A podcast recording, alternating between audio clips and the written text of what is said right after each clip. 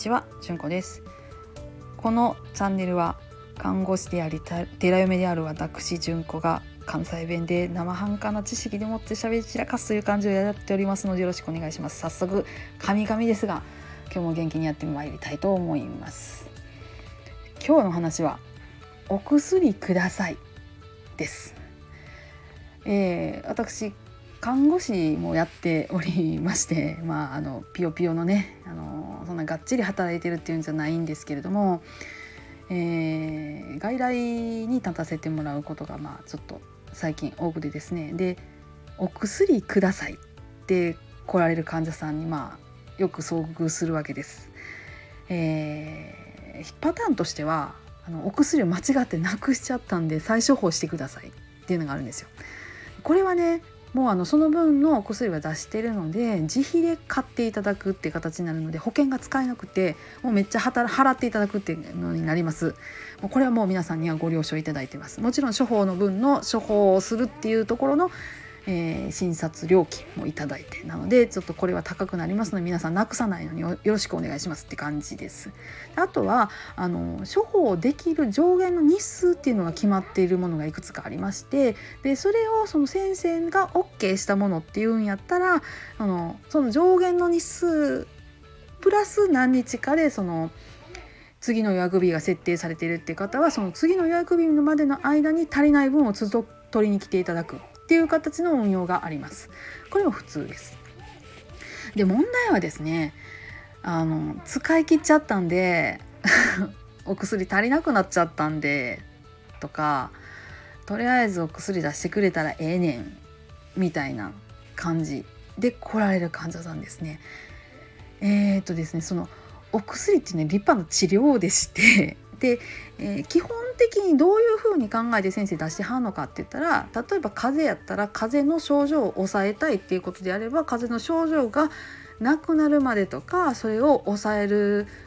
っていうのが考えてはってでその何日間でおそらおそらくこれがお薬がいらなくなるだろうっていう判断のもと3日分とか1週間分とかっていうふうに出してはるんですよ。であるいはのずっと治療が必要なものっていうのに関しては次の予約日までに必要な分淡々と毎日毎日飲んでいただく分っていうのを出してはるわけですよ。であと、えー、整形外科でありがちなんが痛み止めとか湿布でそれって大体慢性に経過してる方っていうのがいはるともうそれはもう何て言うの淡々とそれも出さはるんですよね。痛み止めなくなりましたとか湿布もなくなりましたとかって処方の上限がありますからその上限をどこにせそこの上限キリキリいっぱいまで出せんのかどうなのかっていうのも先生の判断のもとででそれは慢性の経過なんだけど必ず途中でそのお薬をもらうっていうのだけでずっと続くわけじゃなくて必ずやっぱ診察が必要になってくるっていう時もあります。あとこう目薬とかですねあの1回1滴でいいのにバンバン刺す人とかジャージャー入れはる人っていうのはあっという間なくなるんですよ。でお薬足りなくなったからくださいって来はったりとかあと次の予約の日がいつ取れるか分からへんからとりあえず出しといてみたいな感じで来られる患者さんとかっていうのがいはってでやはり私たちはそういう患者さんに苦慮するわけなんですよ。で大体共通してんのがそのお薬をもらうとかお薬を使うっていうことを軽視してらっしゃるんじゃないかなって私はちょっと話してて思います。あと特にね高血圧とか高脂血症そのコレステロールが高いって言われるやつねとかやとどうしてもね具体的にね症状が出てこんのんですよ。血圧かって測らんとわからないですよね。めっちゃ高いっていうのがあるけどお薬飲んでたら120くらいやわってなる。それをそれをねお薬飲んでるからずっとその値やっていうのを忘れてで特に症状もないから毎日毎日薬飲むのめんどくさいなもうええかって言って病院に来なくなるとか毎日毎日飲んでてどうもないやん薬だけくれっていう風になっちゃうってなるのが私はあのあんまり「うん」って言えないんですよ。でそこに必要なのっていうのは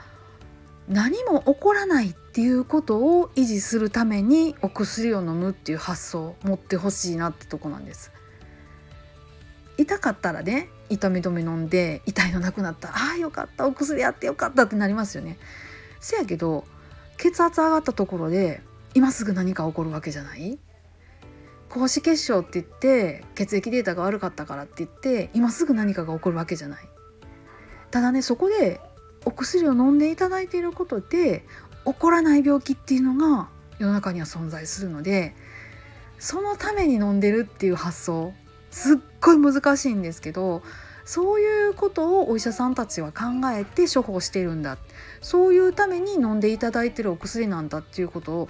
もうちょっと分かっていただけないものでしょうかなんて思ったりするわけです。ちょっとねあの難しいかなと思うんですけどあのお薬くださいっていう一言の中に入っているものって私たちはそれぐらいのことを考えながら日々あの当たらせていただいているっていうことをちょっとね言わしてもらいました。はいすいません。今日はこんなもんで。はいありがとうございました。今日一日また安穏に過ごせますように。ありがとうございました。ごきげんよう。